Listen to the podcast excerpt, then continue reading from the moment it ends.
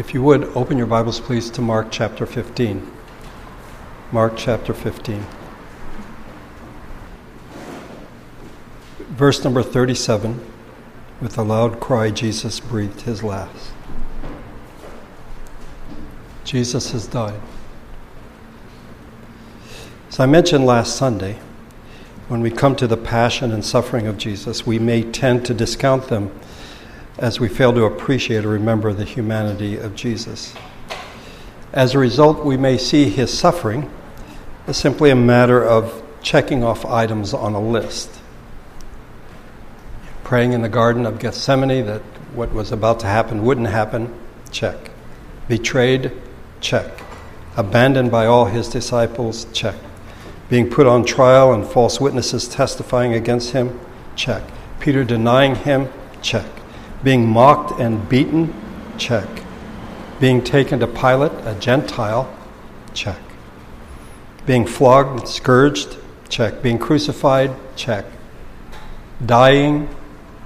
Check. If we are not careful, we may view these events, though not consciously, we may view them as theater, beginning with Jesus praying in the garden we view him in light of his divinity, and so we think Jesus knew what was going to happen. So his praying with great emotion is just seen as theater and not genuine. As I mentioned last week, as we've gone through the Gospel of Mark, I have been struck by the mystery of the incarnation. At certain points, Jesus knows things supernaturally, if I could put it this way. And then at other times, he doesn't know what we would think he should know and chapter 2, when healing the paralytic let down through the roof. When Jesus saw their faith, he said to the paralytic, Son, your sins are forgiven. Now, some of the teachers of the law were sitting there thinking to themselves, Why does this fellow talk like that? He's blaspheming. Who can forgive sins but God alone? Immediately, Jesus knew in his spirit that this is what they were thinking in their hearts. And he said to them, Why are you thinking these things? So he knew. He knew what they were thinking. But in chapter 5, we have a woman who had been subject to bleeding for 12 years. She had suffered a great deal under the care of many doctors and had spent all she had, yet instead of getting better, she grew worse. When she heard about Jesus, she came up behind him in the crowd and touched his cloak because she thought, if I just touch his clothes, I will be healed. Immediately, her bleeding stopped and she felt in her body that she was freed from her suffering. At once, Jesus realized that power had gone out from him. He knew. He turned around in the crowd and asked, Who touched my clothes? You see the crowd, the people crowding around you, the disciples answered, and yet you ask, Who touched me? But Jesus kept looking around to see who had done it, seemingly not knowing who had done it. He knew something had happened, he didn't know who it was that had touched him. Then the woman, knowing what had happened to her, came and fell at his feet. Trembling with fear, told him the whole truth. He said to her, Daughter, your faith has healed you. Go in peace, be freed from your suffering. So he knew, but then he didn't know. And then in chapter 13, one of the disciples said, Look, teacher, looking at the temple, what massive stones, what magnificent buildings. Do you see all these buildings? All these great buildings? Replied Jesus, Not one stone here will be left on another. Everyone will be thrown down. I tell you the truth, this generation will certainly not pass away until all these things have happened. No one knows about that day or hour, not even the angels in heaven, nor the Son but only the Father. So Jesus knew that the temple was going to be destroyed, and he knew it would happen within a generation, but he did not know the day or the hour. Only the Father knew. And so we're faced with uh, the, a mystery in the person of Jesus, fully human and fully divine. Why is it that he knew some things, but others he did not? That is a part of the mystery of the person of Jesus we must acknowledge his humanity, and not simply in having a body, but in his emotions as well. Do you imagine that he felt nothing when he was betrayed? When all his disciples abandoned him? When Peter denied him? When false witnesses lied about him? When the high priest accused him of blasphemy? When he was mocked? When he heard the crowd shouting, Crucify him? Do you imagine that this did not touch him? This is the third sermon in which I've asked the following questions Have you ever been betrayed by a close friend? Have you ever had someone who you thought was a friend not stand up for you when you face a difficult situation and act like they didn't know you, turning away from you? Have you ever had your friends abandon you when you needed them most? The resulting pain is described by Heman the Ezrahite in Psalm 88. You have taken my companions and loved ones from me the darkness is my closest friend. Or, as the message has it, the only friend I have left is darkness. Then there was the physical suffering, and this part we usually we get this part because he had a body. It's it's the other part I think that we tend to forget. He was beaten, the crown of thorns put on his head, he was flogged, and then he was crucified. As I mentioned last week, crucifixion was a method of displaying people in the most cruel circumstances possible. The purpose of crucifixion was not simply to kill, it's not simply a matter of execution, but to dehumanize, to degrade the person to the fullest extent. The person being crucified was deliberately dehumanized to the point of being unrecognizable. As one commentator put it about the crucifixion, Jesus with the two criminals, three men pinned up on crosses like insects, exposed to the mockery of the passerby as it was a ritual of humiliation. Do we imagine that he felt nothing? Yes, the physical pain, we get that part. But emotion in his heart, in his mind, did he feel nothing? Finally, there is the greatest mystery of all My God, my God, why have you forsaken me?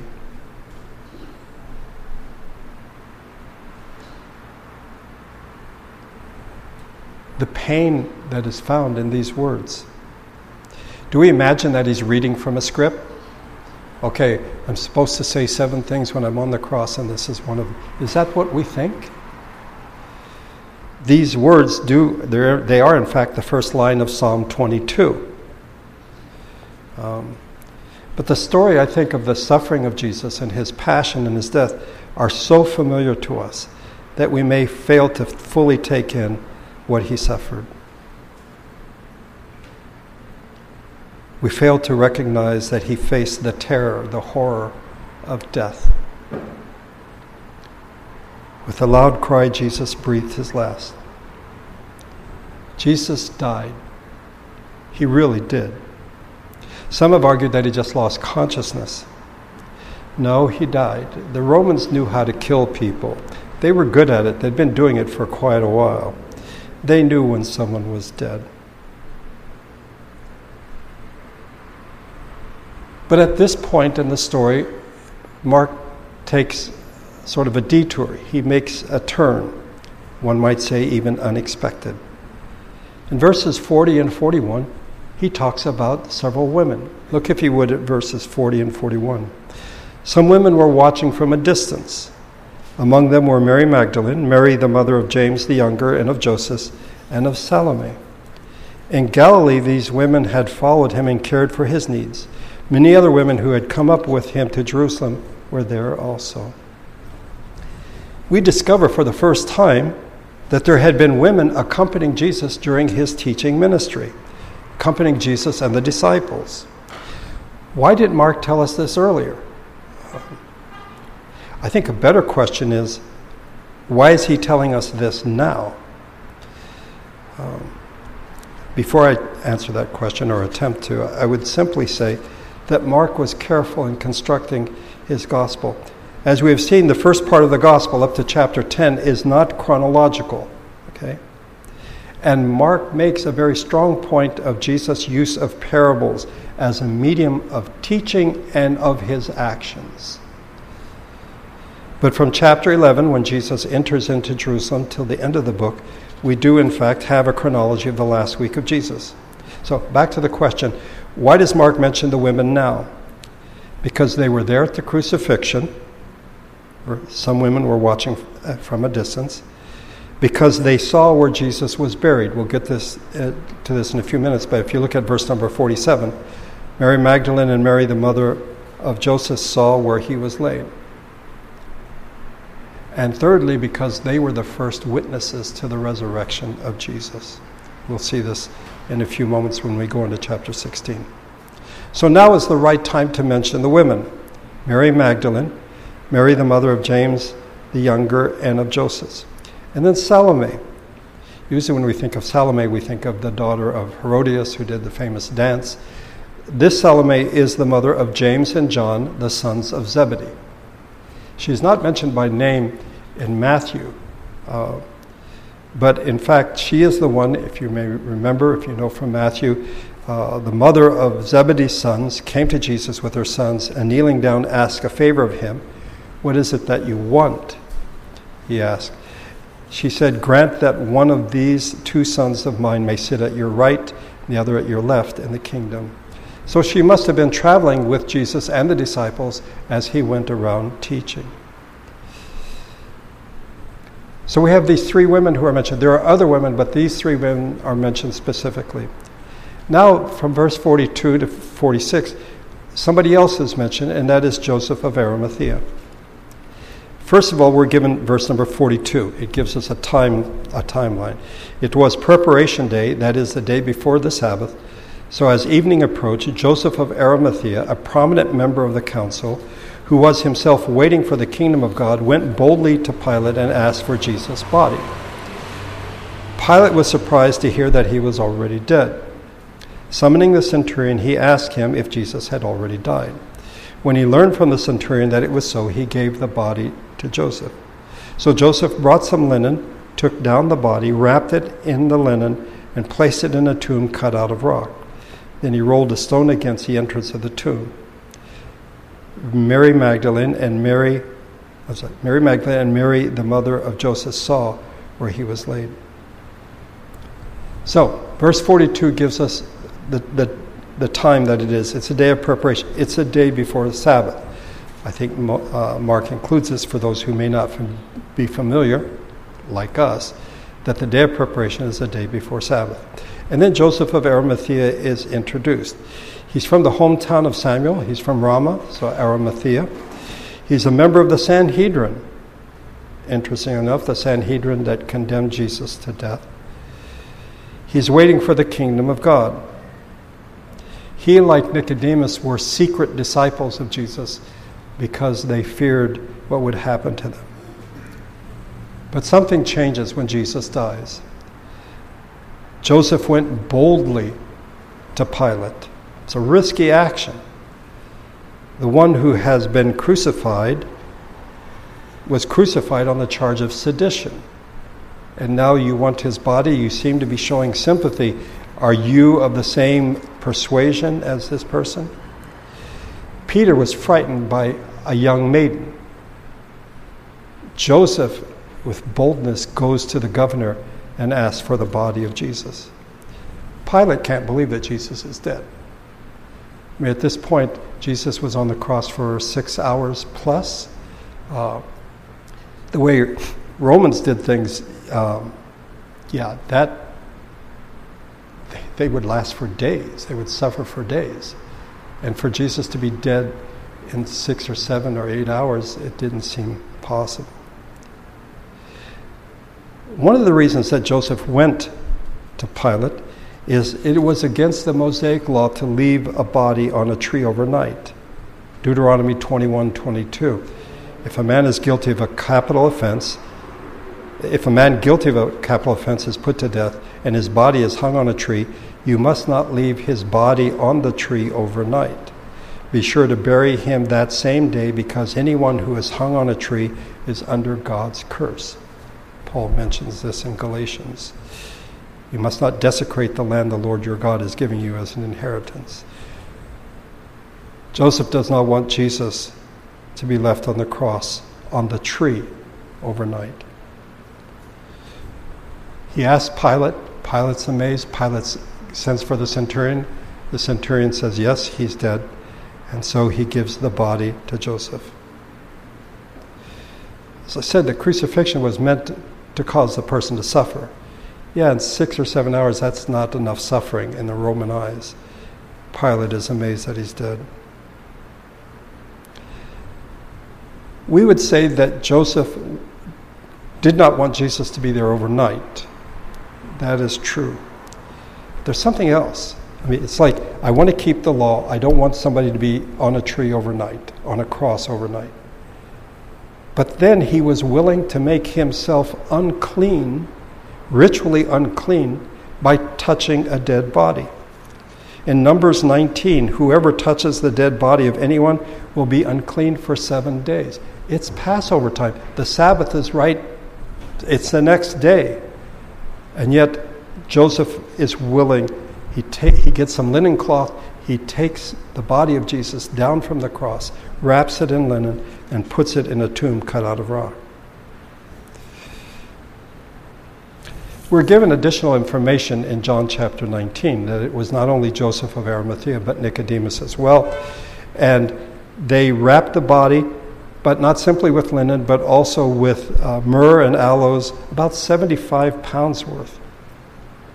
It's a lot. They do that so that the body will not smell as it decomposes. Jesus is laid in a tomb, and a stone is rolled against the entrance. In John 11, the story of the raising of Lazarus, uh, he was buried. It was a cave, and there was a stone against the entrance. So Mary Magdalene and Mary, the mother of Joseph, they saw where Jesus, in fact, had been laid. They knew where he was buried. Okay? Just about Joseph of Arimathea to bury the body of Jesus, Joseph was prepared to face uncleanness, suspicion, and even possible charges for being an associate of Jesus, but he did it anyway. Now we come to chapter 16. And in eight verses, Mark tells us of the resurrection of Jesus. When the Sabbath was over, Mary Magdalene, Mary the mother of James, and Salome brought spices so they might go and anoint Jesus' body. Very early on the first day of the week, just after sunrise, they were on their way to the tomb and they asked each other, Who will roll the stone away from the entrance of the tomb? But when they looked up, they saw that the stone, which was very large, had been rolled away. As they entered the tomb, they saw a young man dressed in a white robe sitting on the right side, and they were alarmed. Don't be alarmed, he said. You are looking for Jesus the Nazarene who was crucified. He has risen. He is not here. See the place where they laid him. But go tell his disciples and Peter, he is going ahead of you into Galilee. There you will see him just as he told you. Trembling and bewildered, the women went out and fled from the tomb. They said nothing to anyone because they were afraid. So, things to think about. First of all, when the Sabbath was over, that means sunset on Saturday. So, after sunset Saturday, Saturday night, these women bought the spices. Okay? The next morning, very early in the morning, just after sunrise, they're on their way to the tomb. So, there's sort of a you know, overnight, this, they have the spices with them, and they take them uh, the next morning. And as they're going to the tomb, because Mary Magdalene and Mary, the mother of James and Joseph, had seen where Jesus was uh, laid in the tomb, they're like, sort of like, we forgot. How are we going to roll the stone away? It's a very large stone. We're told in verse number four. How would they get into the tomb to anoint the body of Jesus? The answer is when they get there, the stone has been rolled away. Someone has rolled it away, or so it appeared. Meaning that now they can, in fact, go in and anoint the body of Jesus. But they go in, and instead they see a young man dressed in white. Um,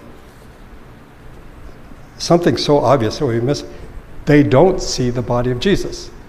Jesus is not there. Okay? But they see him, this young man, and they are alarmed. He is an angel. We've seen angels in the Old Testament. Uh, by the way, was it, why doesn't Mark just say there was an angel? Um, I don't know.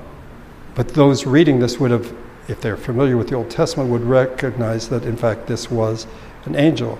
I mean, from the two angels who rescued Lot out of Sodom, all through the Old Testament, we see angels in human form. The angel says to them, Don't be alarmed. Don't be afraid. Mentioned this before, but do not fear, do not be afraid, don't be alarmed. This is the most repeated command in Scripture. Not love your neighbor, not anything having to do with love, but fear. Because we saw when Adam and Eve sinned, they covered themselves. Adam hid from God, and God's like, What are you doing? He's like, I was afraid. I heard your voice, and I was afraid. You're looking for Jesus. He's not here. The one who is crucified is risen. You're looking for him. See for yourselves. He, in fact, is not here. I, I, find it interesting. This, in fact, could have been a good time, a teachable moment, if you wish, to rebuke these women and to say, listen, did not Jesus say to you, this is from chapter 10, we are going up to Jerusalem, and the Son of Man will be betrayed to the chief priests and the teachers of the law. They will condemn him to death and hand him over to the Gentiles, who will mock him and spit on him, flog him, and kill him. All that has happened, right, ladies? It's all happened, right? Three days later, he will rise. Now, one might argue, well, it hasn't been like three 24 hour days yet. But they are prepared to anoint him as though he's not going to rise anytime soon. They were acting as though Jesus would remain in the tomb. But the angel doesn't rebuke them. He says, Come on in. Look for yourselves. See where they laid him. And he gives them a message Go tell his disciples and Peter, he is going ahead of you into Galilee. There you will see him just as he told you. Peter is singled out. I think we know why. He is the one who, who denied Jesus. The others ran, but he denied Jesus. And the message that Jesus had told his disciples when he said they would abandon him uh, you will all fall away. Okay? But after I've risen, I will go ahead of you into Galilee. This is the same message. Jesus told the disciples, You go and repeat the message to them that in fact he will meet them in Galilee. One more thing. Why was the angel there? Was the angel there to roll the stone away? No. Jesus, in his resurrected body, in a way that we don't fully understand, uh, could pass through walls. So Jesus didn't need somebody to roll the stone away. Okay. The angel is there for the women. He's there to give them the message. The stone is rolled away so that the women, and then later Peter and John, can come in. Because in reality, the stone didn't have to be rolled away. Jesus would be resurrected anyway. But this is the proof, this is the evidence. And how do they respond? We would think that rejoicing, yes. No, they're afraid. Verse number 8 Trembling and bewildered, the women went out and fled from the tomb. They said nothing to anyone because they were afraid. There are those who say, and in the NIV versions that you have, uh, that this is the end of the book of Mark. Uh, I disagree, and I'll talk about this next Sunday. Okay? But I do think that this verse fits in with the rest of the Gospel of Mark what we find are two things a lack of understanding and fear. These seem to be two prominent themes throughout the book. In chapter 4, uh, that day when evening was come, uh, he said to his disciples, Let us go over to the other side. Leaving the crowd behind him, they took him along, just as he was in the boat. There were other also other boats with him. A furious squall came up, and the waves broke over the boat so that it was nearly swamped. Jesus was in the stern, sleeping on a cushion. The disciples woke him and said, Teacher, don't you care if we drown? He got up, rebuked the wind, and said to the waves, Quiet, be still. Then the wind died down and it was completely calm. He said to his disciples, Why are you so afraid? Do you still have no faith? They were terrified and asked each other, Who is this? Even the wind and the waves obey him. In chapter 5, after he cast out the legion, the unclean spirits out of the man who was in the tombs in Ger- uh, Gerasene, when they, that is the people living in a town, came to Jesus, they saw the man who had been possessed by the legion of demons sitting there dressed and in his right mind, and they were afraid. In chapter 6, when Jesus walked on the water, but when they, that his disciples, saw him walking on the lake, they thought he was a ghost. They cried out, because they all saw him and were terrified. In chapter 9, he said, The Son of Man is going to be betrayed into the hands of men. They will kill him, and after three days he will rise. But they did not understand what he meant and were afraid to ask him about it. This is a pattern we find throughout the Gospel of Mark. When given the truth, they failed to understand it and instead were afraid. I wonder if we are any different. I think we may fail to appreciate what is being said, and we may be afraid, alarmed, terrified. And like the three women who said nothing to anyone because they were afraid, we may be exactly the same. We may think, you know, if I had been there, I would have, I would have been very different. If I'd been if I'd gone into the tomb with the women, I wouldn't have been afraid. I would have begun to sing a song of thanksgiving. Uh, I would have responded differently if I saw an angel, if I realized that Jesus had been raised from the dead. If I'd been given a message, I would gladly share the message. Yeah, I suspect we would have been just like the women we would have been afraid, terrified, and uh, yeah, I think we would have been just like them. There's much more that could be said about this passage, and the Lord willing, we will look at the issue of the resurrection in depth next Sunday. Uh, I will just say this that the resurrection is the pivotal event in human history. The pivotal event. Everything changes after the resurrection. The new creation has begun. Jesus is raised from the dead with a new creation body. It is the pivotal event. And if you look at the quote that uh, Tom read to us earlier today, it isn't simply, ooh, look what God can do. God can raise somebody from the dead. Well, we've seen Jesus do that during his earthly ministry. It's a demonstration of God's power. It is that. Okay, I'm not going to say that it is not, but it is much, much more than that. It is the decisive event. Your kingdom come, your will be done on earth as it is in heaven. Yeah, Jesus is raised from the dead. We should not be alarmed. We should not be afraid. But we should, in fact, rejoice. The Lord willing, we will look further into the resurrection and the last 12 verses of the Gospel of Mark. Let's pray together.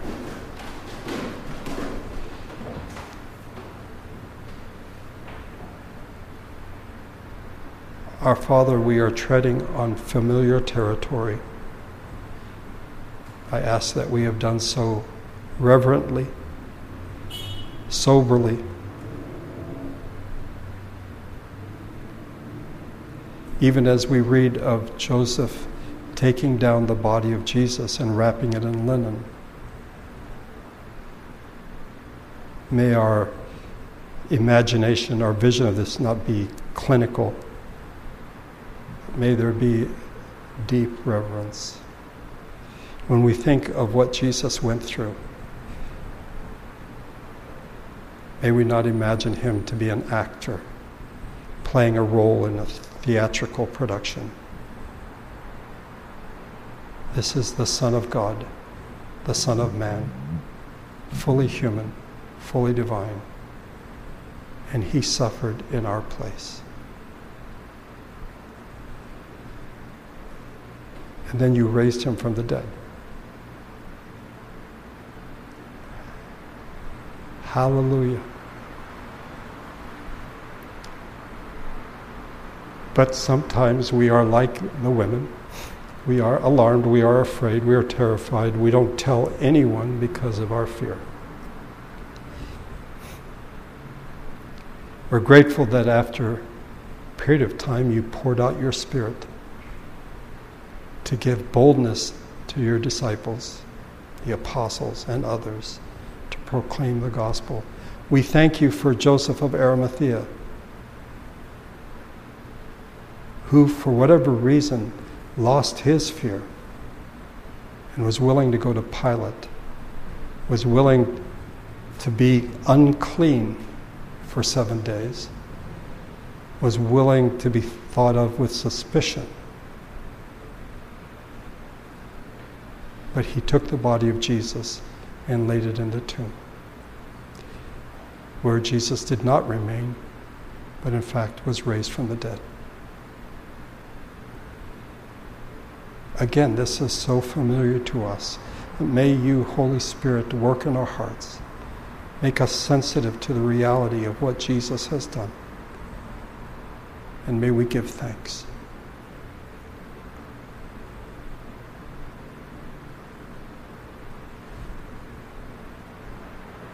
I thank you for bringing us together today. May your Spirit and your grace go with us as we leave this place. We pray for those that will be traveling, for Grant and Priya, Joel and Ori, for those that are recovering, for Tom, for Rob, for Lonnie and others. May we each have a sense of your presence as we walk through the world in this coming week. I pray in Jesus' name. Amen.